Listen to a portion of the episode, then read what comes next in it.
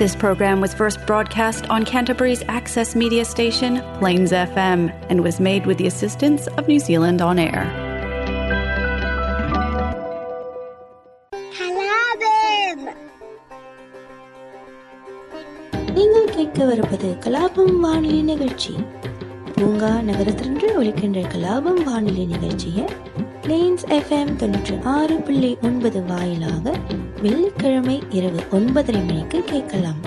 நமது நிகழ்ச்சிகளை கேட்டு மகிழுங்கள். அறிவிலே அறத்தை ஊற்றி அறிஞனை கவிதையாற்ற வள்ளுவர் போற்றி,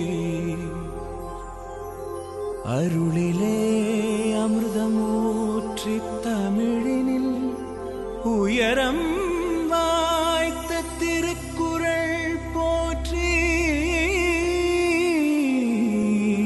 போற்றி, ஈரடி குறளே போற்றி, இணையில்லா தமிழே போற்றி, மாந்தரை நெறிப்படுத்தும் மணித்தமிழ் மருந்தே போற்றி, உயிர்களை பொதுப்படுத்தும் உயர் தமிழ் விருந்தே போற்றி போற்றி போற்றி.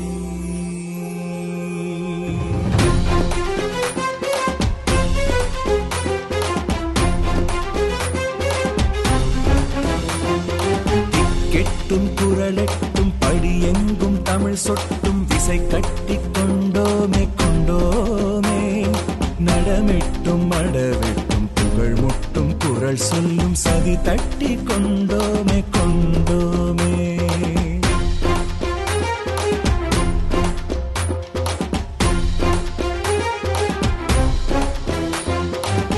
கெட்டும் குரலெட்டும் படியெங்கும் தமிழ் சொட்டும் விசை கட்டி கொண்டோமே கொண்டோமே, நடமிட்டும் மடவிட்டும் புகழ் முட்டும் குரல் சொல்லும் சதி தட்டி கொண்டோமே கொண்டோமே,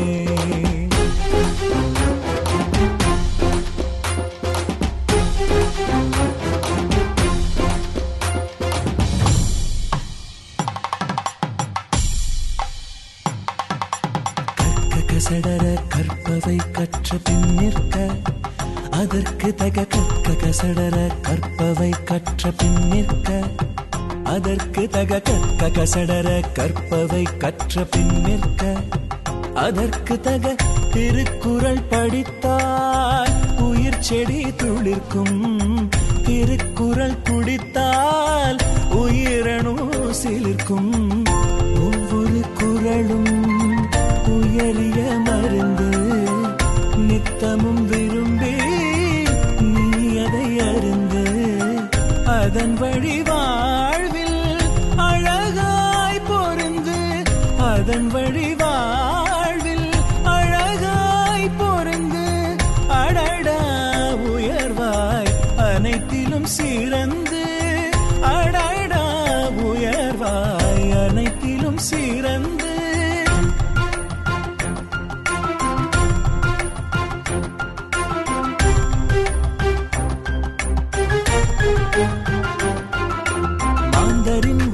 மற்றவர் சொல்வது உயிர்களின் உலகம் வள்ளுவர் சொல்வது, மாந்தரின் உலகம் மற்றவர் சொல்வது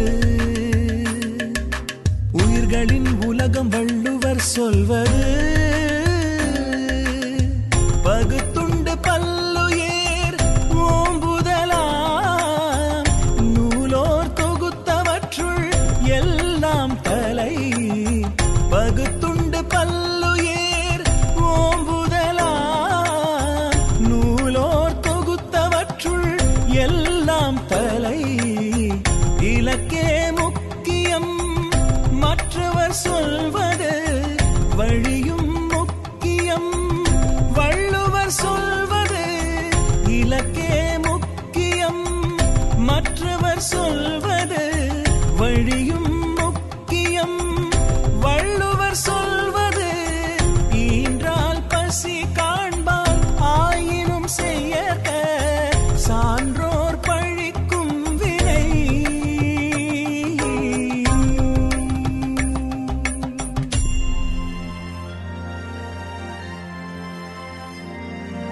குழந்தையை மறப்பது மற்றவர் சொல்வது குழந்தையில் வாழ்வது வள்ளுவர் சொல்வது.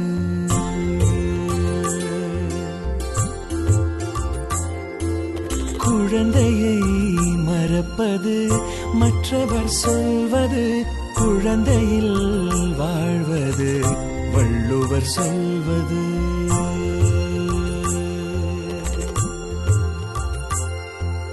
குரலினிது யாழினிது என்பர்தம் மக்கள் மடலை சொல் கேளாதவர். குழலினிது யாழினிது என்பர்தம் மக்கள் மடலை சொல் கேளாதவர். நீரினை கெடுப்பது மற்றவர் சொல்வது நீரினை காத்திடு வள்ளுவர் சொல்வது. நீரின்றி அமையாது உலகினின் யார் யாருக்கும் வானின்றி அமையாது ஒழுக்கு. நீரின்றி அமையாது உலகினின் யார் யாருக்கும் வானின்றி அமையாது ஒழுக்கு. வானின்றி அமையாது ஒழுக்கு. வானின்றி அமையாது ஒழுக்கு. அனைவருக்கும் மாலை வணக்கம். கலாபம் நிகழ்ச்சியில் என்னுடன் இணைந்ததற்கு மிக்க நன்றி. இன்று ஜனவரி பத்தொன்பது இரண்டாயிரத்து இருபத்தி நான்கு தமிழுக்கு தை மாதம் ஐந்தாம் தேதி, திருவள்ளுவர் ஆண்டு இரண்டாயிரத்து ஐம்பத்தி நான்கு. நான் விஜயஸ்ரீ இன்றைய நிகழ்ச்சியை வழிநடத்த வந்துள்ளேன். இன்று நாம் திருக்குறளை படித்து அறிந்து கொள்ள போகிறோம். பதிமூன்றாவது அதிகாரம் அடக்கமுடைமையில் நூற்றி இருபத்தி ஒன்பதாவது குறள் பார்க்க போறோம். தீயினால் சுட்ட புண் உள்ளாரும் ஆறாதே நாவினால் சுட்ட வடு. இந்த குறளோட பொருள் பார்க்கலாம். தீயினால் சுட்ட புண் உள்ளாரும், ஒருவனை தீயினால் சுட்ட புண் காட்சி பொருளாகிய உடம்பையே சுட்டதினால் அப்பொழுதோ அந்த புண் ஆறிய பின்போ உள்ளத்தில் ஆறிவிடும். ஆறாதே நாவினால் சுட்ட வடு. ஆனால் நாவினால் சுட்ட புண்ணோ கருத்து பொருளாகிய உள்ளத்தை சுட்டதால் எப்பொழுதும் ஆறாத வடுவாக தங்கிவிடும். இந்த குறளை நம்ம பள்ளியில் படிக்கும் போதே படிச்சிருக்கோம் இல்லையா? நெருப்பினால் சுட்ட புண்ணை பற்றியும் நாவினால் சுட்ட புண்ணை பற்றியும் இந்த குறளில் பேசுகிறார். நெருப்பால் ஒருத்தருக்கு புண் பற்றுச்சு, நெருப்பால் சுட்டு உடம்பில் காயம் ஏற்பட்டு விட்டது அப்படின்னா அந்த புண் ஏற்படுத்திய தாக்கம் உள்ளத்திலிருந்து விலகிவிடும். அந்த புண்ணு உடலில் ஆறி போகிற வரைக்கும் அது ஞாபகம் இருக்கும். அப்புறம் அந்த புண்ணு ஆறினதுக்கப்புறம் அதை பற்றிய நினைவு நம்ம உள்ளத்திலிருந்து போயிடும். அவ்வளவு தாக்கத்தை அது ஏற்படுத்தாது. ஆனால் நாவினால் சுட்ட வடு ஆறவே ஆறாது அப்படிங்கிறார். நாவினால் சுட்ட வடுனா என்ன? ஒருவர் நாவை பயன்படுத்தி பேசும் கொடிய வார்த்தைகள், கடுஞ்சொற்கள், நஞ்சு கலந்த வார்த்தைகள், மிகவும் தீமையை விளைவிக்கக்கூடிய, மனதை புண்படுத்தக்கூடிய சொற்கள். அப்படி பேசும் பொழுது ஒருவருக்கு மனதில் துன்பம் ஏற்பட்டு அது புறத்துக்கு தெரியாத காயமாக இருந்தாலும் உள்ளத்தில் அது தீராத தழும்பை ஏற்படுத்திவிடும். அது வாழ்நாள் முழுமைக்கும் மறக்க முடியாத வடுவாகிவிடும் அப்படின்னு சொல்கிறார். நெருப்புனால சுட்ட புண்ணு கூட காட்சி பொருளாகிய உடலைத்தான் தாக்குது. அதாவது காட்சி பொருள்னால் என்ன? நம்ம கண்ணுக்கு தெரியும் காட்சி தான் காட்சி பொருள். நம்ம உடலை நம்மளால் பார்க்க முடியுது. அதனால நம்ம உடலில் ஏற்பட்ட காயமும் நமக்கு தெரியுது. ஆனால் உள்ளம் என்பது கருத்து பொருள். உள்ளத்தை யாராலையும் பார்க்க முடியாது இல்லையா? ஆனால் பார்க்க முடியாத அந்த உள்ளத்தில் ஏற்பட்ட வடு, அந்த தழும்பு என்றென்றைக்கும் அப்படியே நிலைத்து விடுது அப்படின்னு சொல்கிறார். இந்த குறளையும் நாவடக்கத்தின் முக்கியத்துவத்தை தான் வலியுறுத்துகிறார். நெருப்பால் சுட்ட புண்ணு கூட ஆறிடும்பா, ஆனால் நீ வெறுப்பால் சுடுற புண்ணு ஆறவே ஆறாது அப்படிங்கிறார். ஆறி போகிறதுனால தீயினால் சுட்ட புண்ணுங்கிறார், ஆறாததுனால நாவினால் சுட்ட வடு அப்படிங்கிறார். எப்படி வித்தியாசப்படுத்தி காட்டுறார் பார்த்தீங்களா? இதைத்தான் போன குறள்லையும் பார்த்தோம் இல்லையா? அதாவது பழிச்சொற்கள் நான்கு வகையாக பிரிக்கிறாங்க. பொய், குறளை, கடுஞ்சொற்கள், பயனில் சொற்கள். இவையெல்லாம் பேசும்பொழுது அடுத்தவர் மனதில் எவ்வளவு தாக்கத்தையும் துன்பத்தையும் ஏற்படுத்தும் அப்படின்னு நாம் உணர்ந்து நாம் பேசும் சொற்களை மிகவும் ஆராய்ந்து கவனத்துடன் பேச வேண்டும் அப்படின்னு நமக்கு இதிலிருந்து புரியுது. நாம் சின்ன வயசில் இருக்கும்போது யாராவது நமது மனதை புண்படுத்தும்படி பேசியிருந்தால் கூட அது இப்போ வரைக்கும் நம்மளால் மறக்க முடியாது. ஏன்னால் அது ஏற்படுத்தி இருக்கும் தாக்கம் அது மாதிரி என்ன இருந்தாலும் அவர் என்னை பார்த்து அப்படி ஒரு வார்த்தை சொல்லியிருக்கக்கூடாது அப்படின்னு அதை மறக்க முடியாமல் நாம் ரொம்ப தவிப்போம் இல்லையா? அதுதான் கடும் சொற்களும் சுடும் சொற்களும் ஏற்படுத்தும் தாக்கமும் வடுவும். இனிய சொற்கள் இருக்கும் பொழுது நஞ்சு கலந்த சொற்கள் பேசுவது கேட்பவர்களுக்கு மட்டுமல்ல, அதை பேசுபவர்களுக்கும் துன்பத்தை தான் விளைவிக்கும். அடுத்த குறளில் எதை கற்று எதை காக்க வேண்டும் அப்படின்னு சொல்லி இந்த அதிகாரத்தை நிறைவு செய்யவிருக்கிறார். தீயினால் சுட்ட புண் உள்ளாரும் ஆறாதே நாவினால் சுட்டவடும்.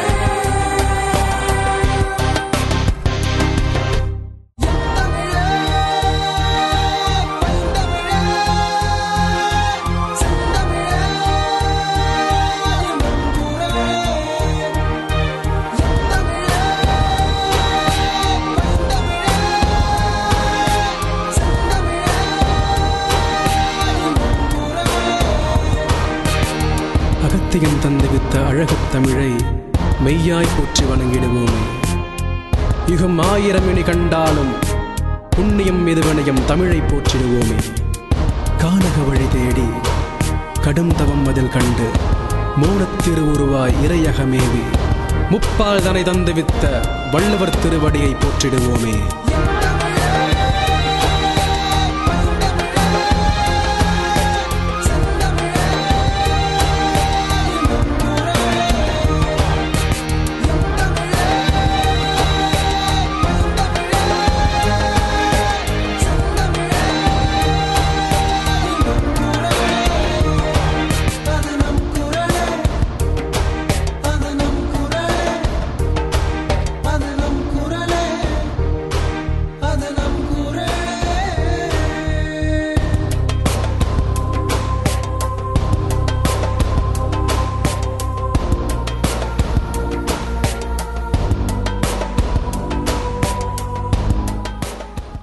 பதிமூன்றாவது அதிகாரம் அடக்கமுடைமையில் இறுதி குறள், அதாவது நூற்றி முப்பதாவது குறளும் இந்த அதிகாரத்தின் ஒரு சுருக்கமும் பார்க்க போகிறோம்.